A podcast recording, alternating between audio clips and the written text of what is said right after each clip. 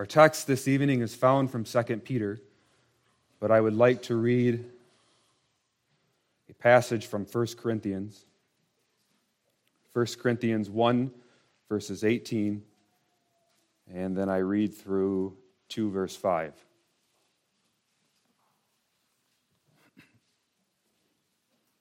First Corinthians one, beginning at verse eighteen. This is the word of God. For the preaching of the cross is to them that perish foolishness, but unto us which are saved it is the power of God. For it is written, I will destroy the wisdom of the wise, and I will bring to nothing the understanding of the prudent. Where is the wise? Where is the scribe?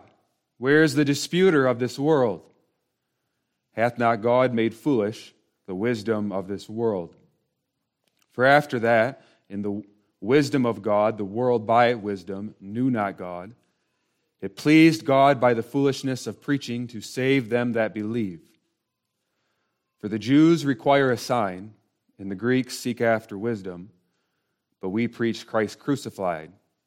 Unto the Jews a stumbling block, and unto the Greeks foolishness, but unto them which are called, both Jews and Greeks, Christ, the power of God, and the wisdom of God.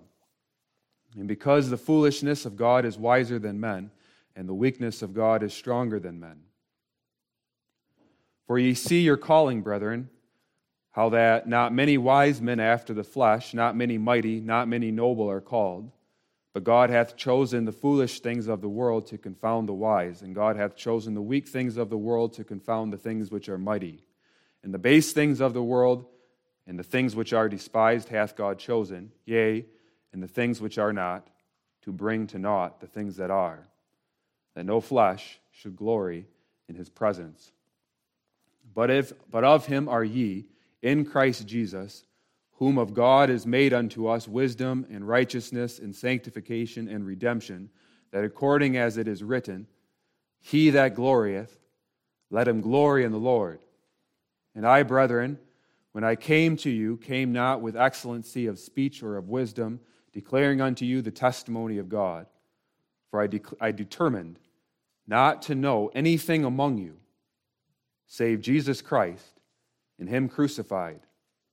And I was with you in weakness and in fear and in much trembling, and my speech and my preaching was not with enticing words of man's wisdom, but in demonstration of the Spirit and of power, that your faith should not stand in the wisdom of men, but in the power of God.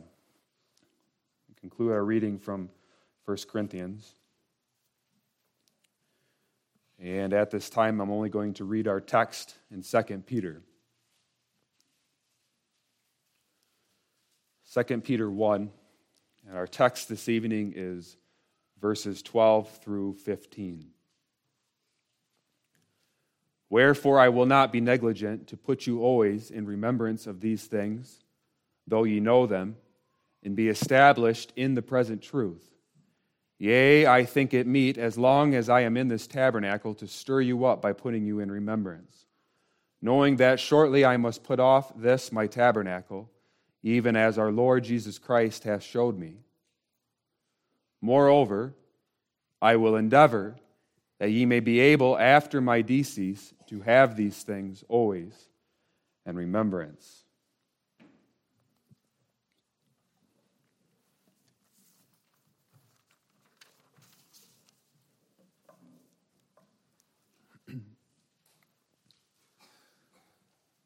Beloved in our Lord Jesus Christ, we have here in Second Peter a more personal section of the epistle. The apostle writes to churches that he knows well. He says that he knows that they are established in the present truth. Later on in the chapter, he says that he made known unto them the power and coming of the Lord Jesus Christ. He had been with these churches. He had preached to these churches the gospel. He had seen these churches since their infancy.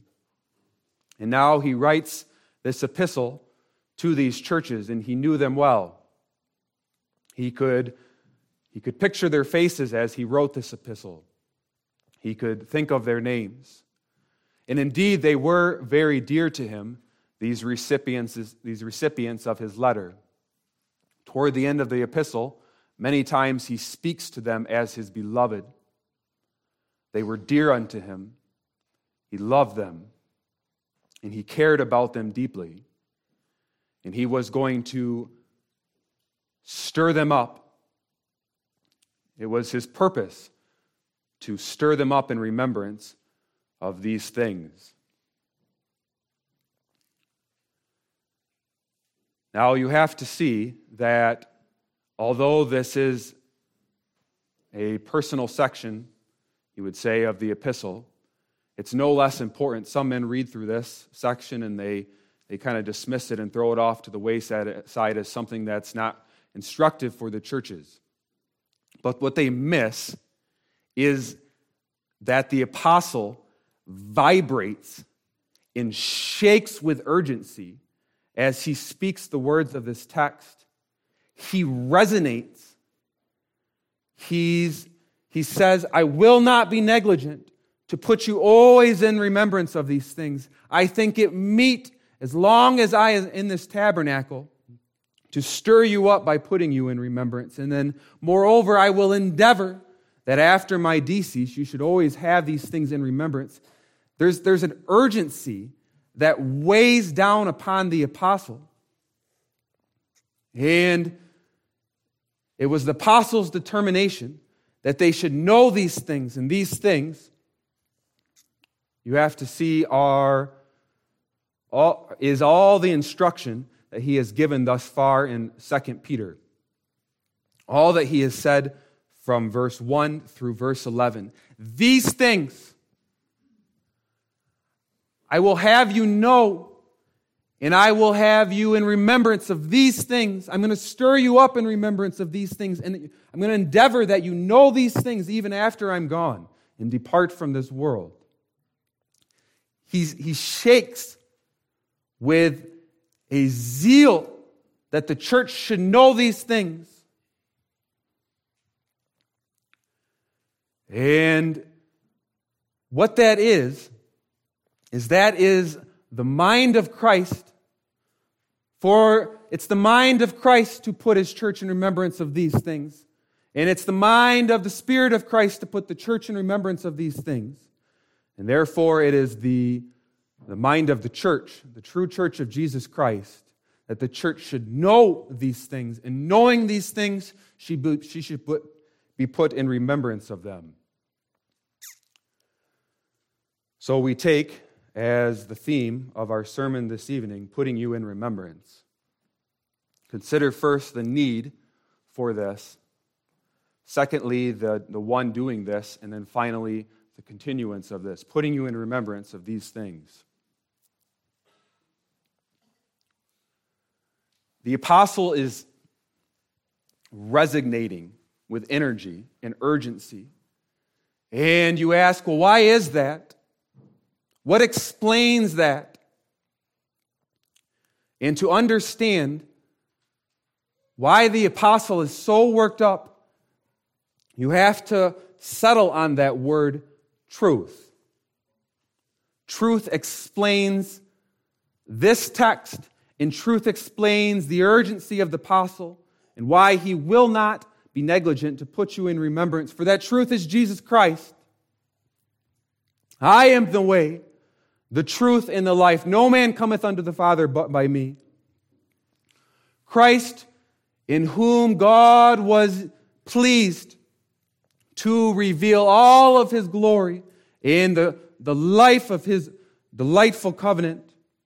Christ who became flesh and dwelt among us, and men beheld his glory, full of grace and truth. Christ is the truth of God, as the Son of God, as the eternally begotten one of the Father. Tr- Christ is the truth, as he reveals God, as he, as he makes known who God is.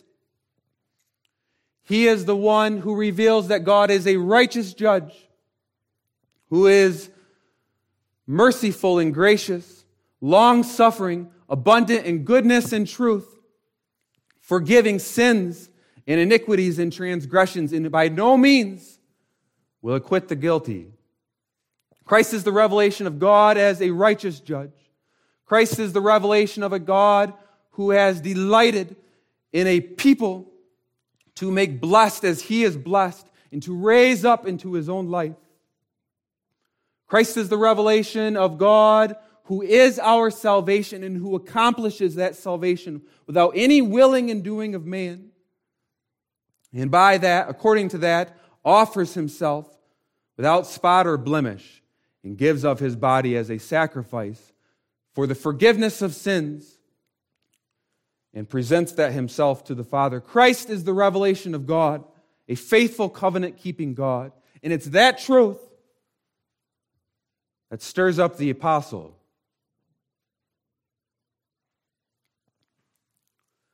Yet he's not, he does not only speak of truth, he speaks of these things.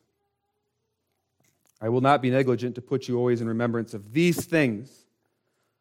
I will stir you up by putting you in remembrance, and then I will endeavor that ye may be after, able after my decease to have these things in remembrance. And what you have to understand is that when he says these things, he's referring to sound doctrine that makes that truth of Jesus Christ known.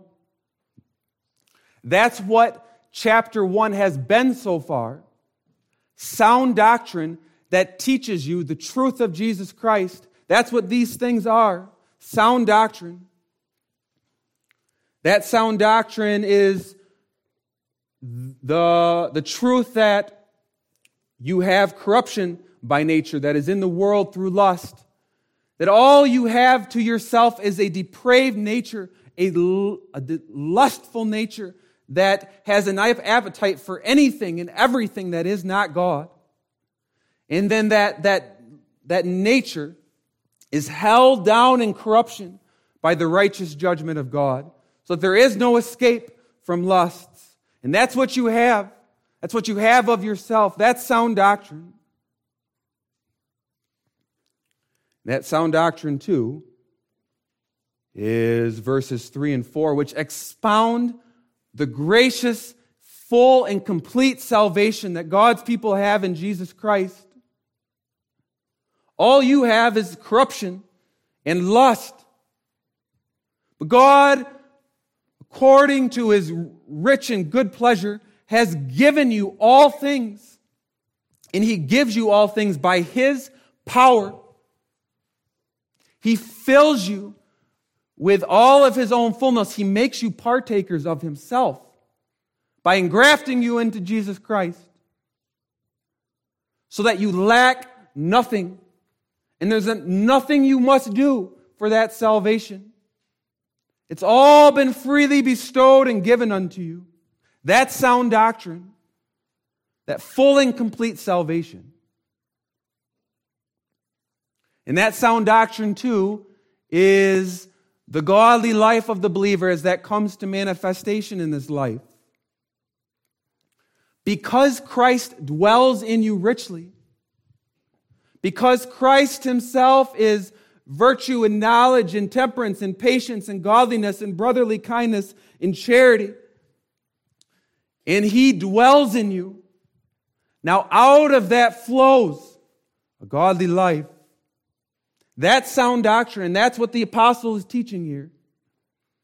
And then two, sound doctrine is verses eight and nine, the truths of election and reprobation. There are some who are given to Christ, and there are others who are not given to Christ. Some, according to God's wisdom and good pleasure, have the fullness of Christ in them, which is not barren and not unfruitful, so that they're, they're made manifest in this world as knowing, truly knowing Christ, as having Christ's fullness and Christ's power in them. And then you have those who hear the same gospel and hear the same truths, and yet cannot produce anything because Christ is not in them. They have not been given.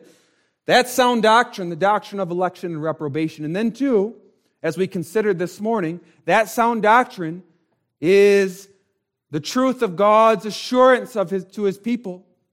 He tells them, he graciously makes known unto them that they are the sons of God. And he does that by giving them the gospel, the gospel of Jesus Christ. And that relationship between the truth of Jesus Christ and these things, the apostle himself establishes in verse twelve. He says, I will not be negligent to put you always in remembrance of these things. And keep in mind, when I say these things, I'm talking about the sound doctrine that the apostle has just proclaimed. I will put you always in remembrance of thing, these things, though you know them, and be established in the present truth. That relationship is established there. The truth who is Jesus Christ and the sound doctrine that makes that truth of Christ known.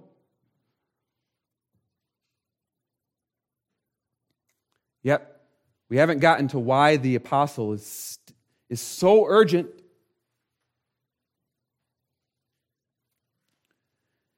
And what you have to see is he knows, he truly knows the efficacy, the living and powerful efficacy of sound doctrine.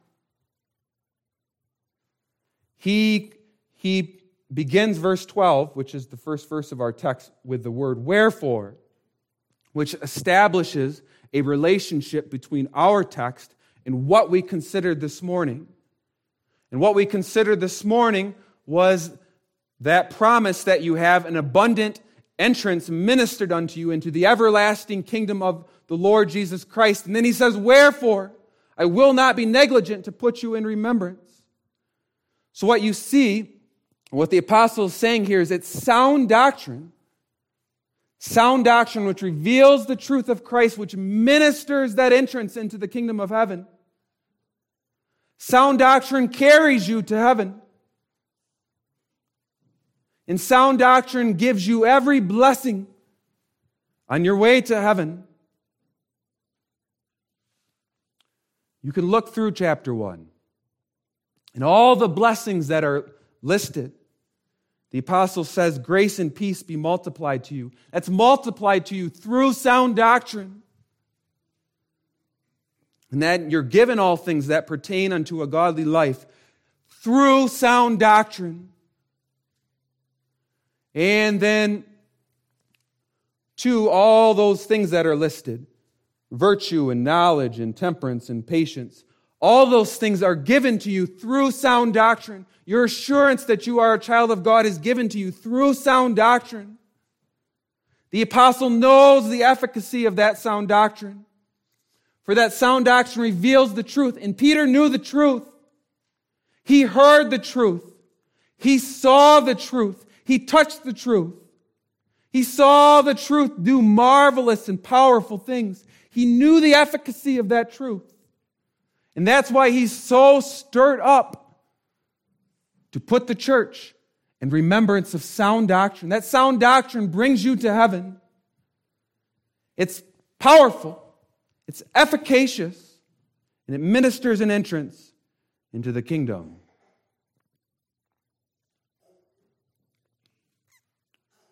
Not only that,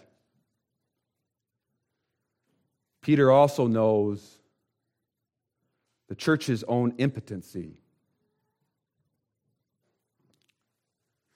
He speaks of the church's frailty in her weakness. He does that by referring to his life as a tabernacle, knowing that shortly I must put off this my tabernacle. Peter looks at his life, and you have to understand tabernacle there is not just your earthly body. It is that, but tabernacle there is all of the earthly relationships that you have and all the earthly knowing that you have. And he, he sees that as really a tent that you can pitch one day and that's rolled up the next day. all of the relationships that you have, all of your labor and all of your leisure, all of the work that you have to do, those, all those things, all the connections that you have in this world, that's all a tent. It's a tent that's pitched and then rolled up. And that's because all flesh is grass.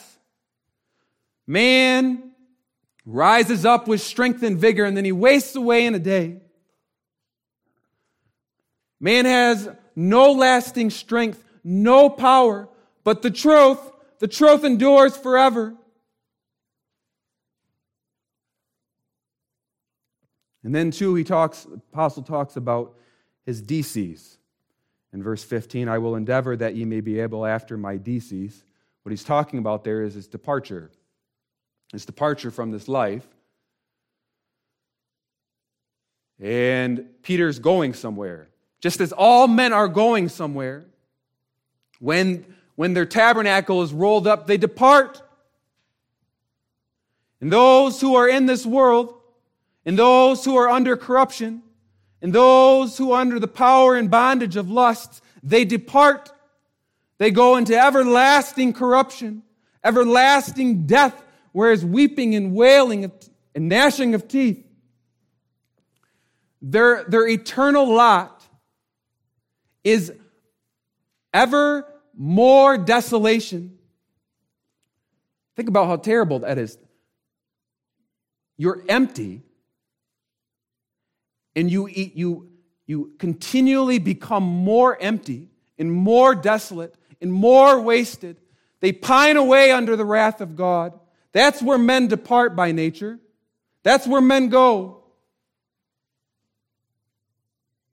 What you need is sound doctrine.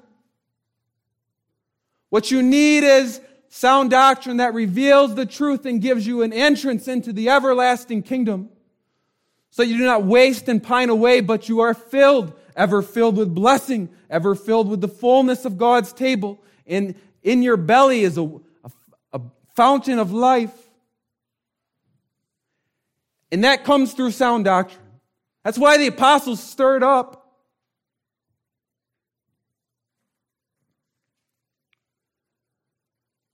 And then the church, is, the church shows her impotency in those words. I think it meet as long as I am in this tabernacle to stir you up. Who needs to be stirred up? Those who sleep. Those who have fallen asleep. Peter's saying, I'm going to put these things, the sound doctrine, in remembrance to wake you up. For the church lives in a world of darkness. And she can hear the preaching of the gospel and resonate with delight in that gospel and speak freely about the things that she's heard. And then she goes to work on Monday. And she picks up her labor. She starts to conduct all of her affairs in the world. She counts her money, she amuses herself, and then her eyelids start to droop, and her breathing gets heavy, and her head nods. Wake up! I'm going to wake you up by putting you in remembrance of sound doctrine. You have a lust that's attracted to this world of darkness that ever put you to sleep. Wake up! I will not be negligent to stir you up with sound doctrine. And not only that, but the church has all of her enemies. She has Satan working to devise cunning fables and damnable heresies that seek to steal away the truth from the church, and to lead the church away from the, the power of that sound doctrine. That's what the church needs. She doesn't need more lectures about how to manage money. She doesn't need more lectures about how to have a better family. She doesn't need, she certainly does not need testimonies from men who don't even agree with her in doctrine. She does not to be, need to be involved in all sorts of social affairs and social community improvements. No, she needs sound doctrine. She needs the truth to be shown, that truth. So, so what is it? What is it? What's at the heart when the apostle says, I will not be negligent to put you always in remembrance of these things? It's this. I am determined to know nothing among you save Jesus Christ and Him crucified. You need nothing else. That's all I'm going to bring to you. That's the focus, that's the heart, and that's the delight of all of my work and all of my labor as an apostle. I'm going, I'm determined to know nothing among you than the perfection of Christ's work and the power of what He has accomplished by His sacrifice.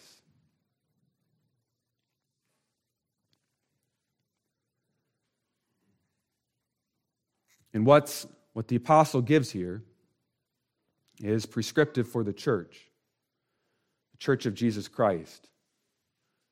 It's, he says, I think it meet, as long as I am in this tabernacle, to stir you up. I think it meet, the literal reading of that is, it. I consider it a righteous thing to stir you up. This is what's pleasing to God. This is what His Son desires, to put you in remembrance of sound doctrine and to keep bringing sound doctrine to you. That's right for the church. That's, that's, that's what the church is called to do. And notice this, I will not be negligent to put you always in remembrance of these things, though ye know them. The apostle takes for granted that the church knows this stuff already.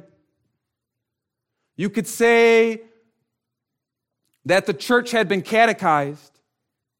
She had been already taught, instructed sound doctrine. The members of the church had memorized sound doctrine, and they knew it.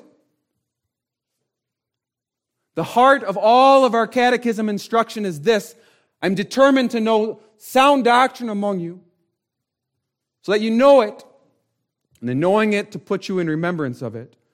I will not be negligent.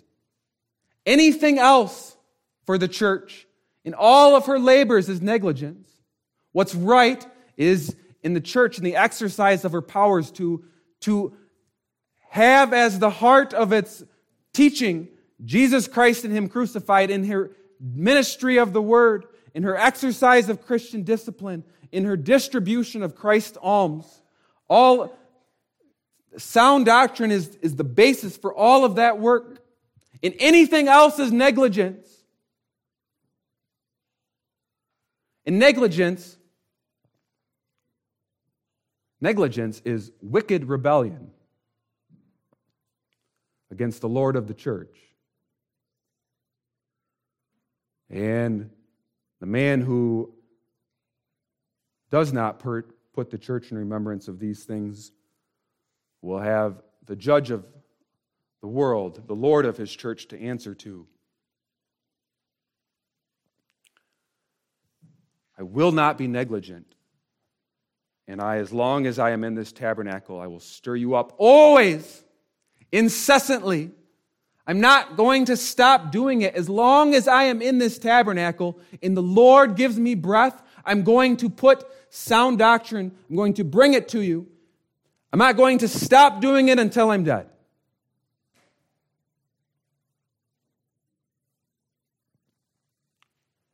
And you can see why the apostle resonates with urgency. He knows, over against the church's own impotency, the power of sound doctrine,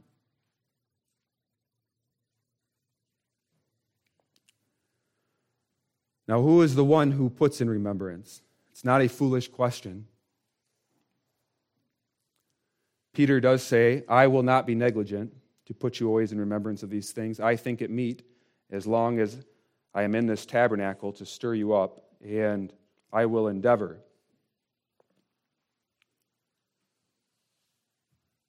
And indeed, there was a historical reality where Peter went to the churches and taught them sound doctrine. And there was a historical reality where Peter wrote this epistle. Yet the one who puts in remembrance is not Peter. The one who puts in the remembrance is Jesus Christ, the shepherd and bishop of his church. For first of all, notice this, the church had been established, verse twelve, in the present truth. They had been established in that truth. They had been made one with that truth. They had been engrafted into that truth and being rooted in him. Being rooted in him, though they are flesh, yet they possess everlasting life. Though they are foolish, yet he is the wisdom of God. And though they may encounter many foes, he has defeated all of his foes. They have been established in that truth, and that truth is the one who puts them in remembrance. And he does that by his Spirit. Consider what Christ says in John fourteen. But the Comforter, which is the Holy Ghost, whom the Father will send in my name, he shall teach you all things, and bring all things to your remembrance, whatsoever I have said unto you. It's the Spirit who puts in remembrance. It's the Spirit who, who makes that truth the present truth. That, how you have to understand that word present is not present truth as distinguished from past truth and future truth. No, it's the truth that is very near unto you. It's the truth that has come into your own heart. And that's the Spirit. The Spirit bring Christ unto you through sound doctrine. And it is the Spirit whom Christ sends to equip men to declare that sound doctrine unto you. Where there is a man, where there is a man who is actually determined to teach you these things, and then to put you in remembrance of these things, and then to stir you up in remembrance of these things, and then to endeavor to that you know these things after his decease, there is the work of the Spirit. To the natural man, that's foolishness. I know them. You've told me that already. Give me something new. Give me a ten-step program for how to improve my life. Or give me some instruction for how I can be a better personal evangelist. I don't need this sound. That's the natural man. To have a man who shakes and resonates so that in all of his labor in the church, he's determined to do this. In his, in his preaching, to actually look at the passage and say, where is Christ and him crucified in this passage? So that I may bring him out and expound him for the people. That is the work of the Spirit. That is Christ's gift to his church. A marvelous gift. A rare gift. Think about all the prophets that were in the land of Israel. Ahab had hundreds of them. And in all of his courts, there was one faithful prophet, Micaiah. That's, that's Christ's gift. Do not despise his instruction. Do not despise his correction. Do not despise his intent and desire to put you in remembrance, for that is Christ's work by his Spirit.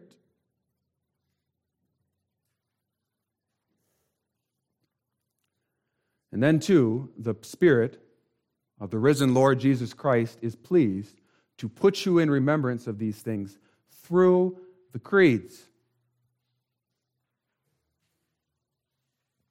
The Spirit led. The R P C does not teach that the Spirit inspired the creeds. The Spirit led the churches to grip this sound doctrine that the apostle taught, to take hold of it, and to have the churches to know it, especially in light of the controversies that came to the church. You had, for example, the controversy with the Arminians, who came up with their own imagination of what election was, that God, based on some foreseen things, um, could see the good things that you do or the good choices that you would make, and because of what you would do, he chose you. And the fathers, led of the Spirit, said, no, the truth of election is right here. And we're going to expound that truth in the, in the canon so that the church can have it in remembrance and be stirred up. We can be thankful. It's rebellious to despise those creeds and the instruction that's given by those creeds. We can be thankful to God for his establishing that, that love of creedal instruction in our churches over against those who would do away with it. And then, too, you need to see this. I want you to see this. You have here, with what the with what the apostle says here, that he will not be negligent to put you always in remembrance of these things, and he's going to stir you up in remembrance of these things, the injunction for Heidelberg Catechism preaching. That's biblical, and that's right here. Consider the, the three sections of the Heidelberg Catechism and put them on Second Peter one. How great my sins and miseries are, that I must know, that I may live and die happily. And here Peter says, you by nature have corruption that is in the world through lust. And then I must know how I, might, how I am delivered from my misery. And that's what Peter establishes here. God gives you all things through the perfect work of Jesus Christ and through his own glorious virtue. And he fills you with all that Christ has obtained by his perfect work. And then the third section, how I might show my gratitude for such a deliverance, that's right here. Out of all the good things that God fills you with, live a godly life that's pleasing to him. The catechism is right here. And so that answers any objections that we may encounter in our history and in the future against the Heidelberg. It's not biblical. It's right here. It's what the apostle is determined to do in the churches and will not stop doing. It also answers what we will certainly encounter, that we, we need more practical preaching. Pastor, you give to us good sound doctrine, but we need something new. No!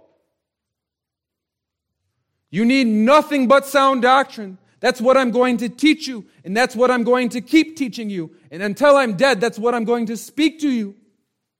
That's what ministers a king, an entrance into the kingdom. For that sound doctrine reveals the truth, who is Jesus Christ.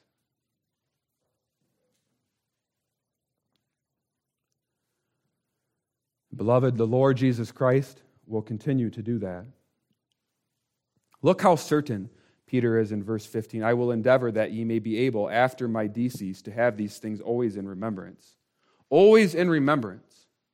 Peter, there are, there's a horde of false prophets ready to descend upon the church and to bring in their heresies. Peter, there's the raging of the gates of hell. And Christ has kept his church in remembrance of these things for two thousand years. Because it doesn't depend on man. We've seen that. It does not depend on man to put you in remembrance. It depends on the shepherd and bishop of your soul, who through his Spirit is pleased to raise up men who will continue to be raised up until the end, when the false church is given her moment to put the church out of existence. There will always be. There may not always be in Indiana or in Michigan, but there will always be for the church those to put you in remembrance. They may push by persecution the church, but Christ will see to it that the church always has these things in remembrance. For he has promised, and he is faithful who has promised. And she shall never fall, but an abundant entrance shall be ministered unto you into the everlasting kingdom of the Lord Jesus Christ.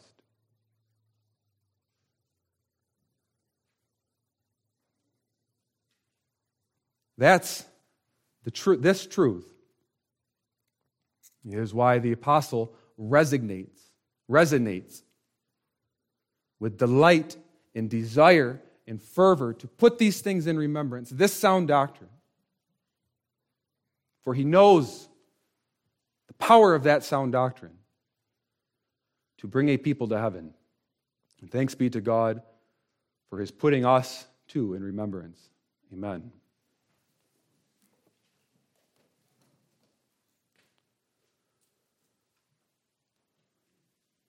Our Heavenly Father, we thank thee for thy truth. Thy word is truth. We thank thee that though we would go astray, having itching ears, and finding to ourselves teachers who could fill us with the words that we want to hear, words that would puff us up and speak to us sound words, thou hast kept us in thy truth and in thy word. Be pleased, Father, to preserve us by that word and to bring that word faithfully, week by week, service by service. For it is thy rich gift to those whom thou dost love and those whom thou hast chosen to sit at thy table and to sup with thee.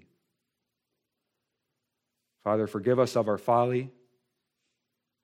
We long for a full and final perfection, deliverance from the corruption that we have and the lust that we have. Bring that quickly. Bring the kingdom of our Lord Jesus Christ. And these things do we pray. In Christ's name do we pray. Amen.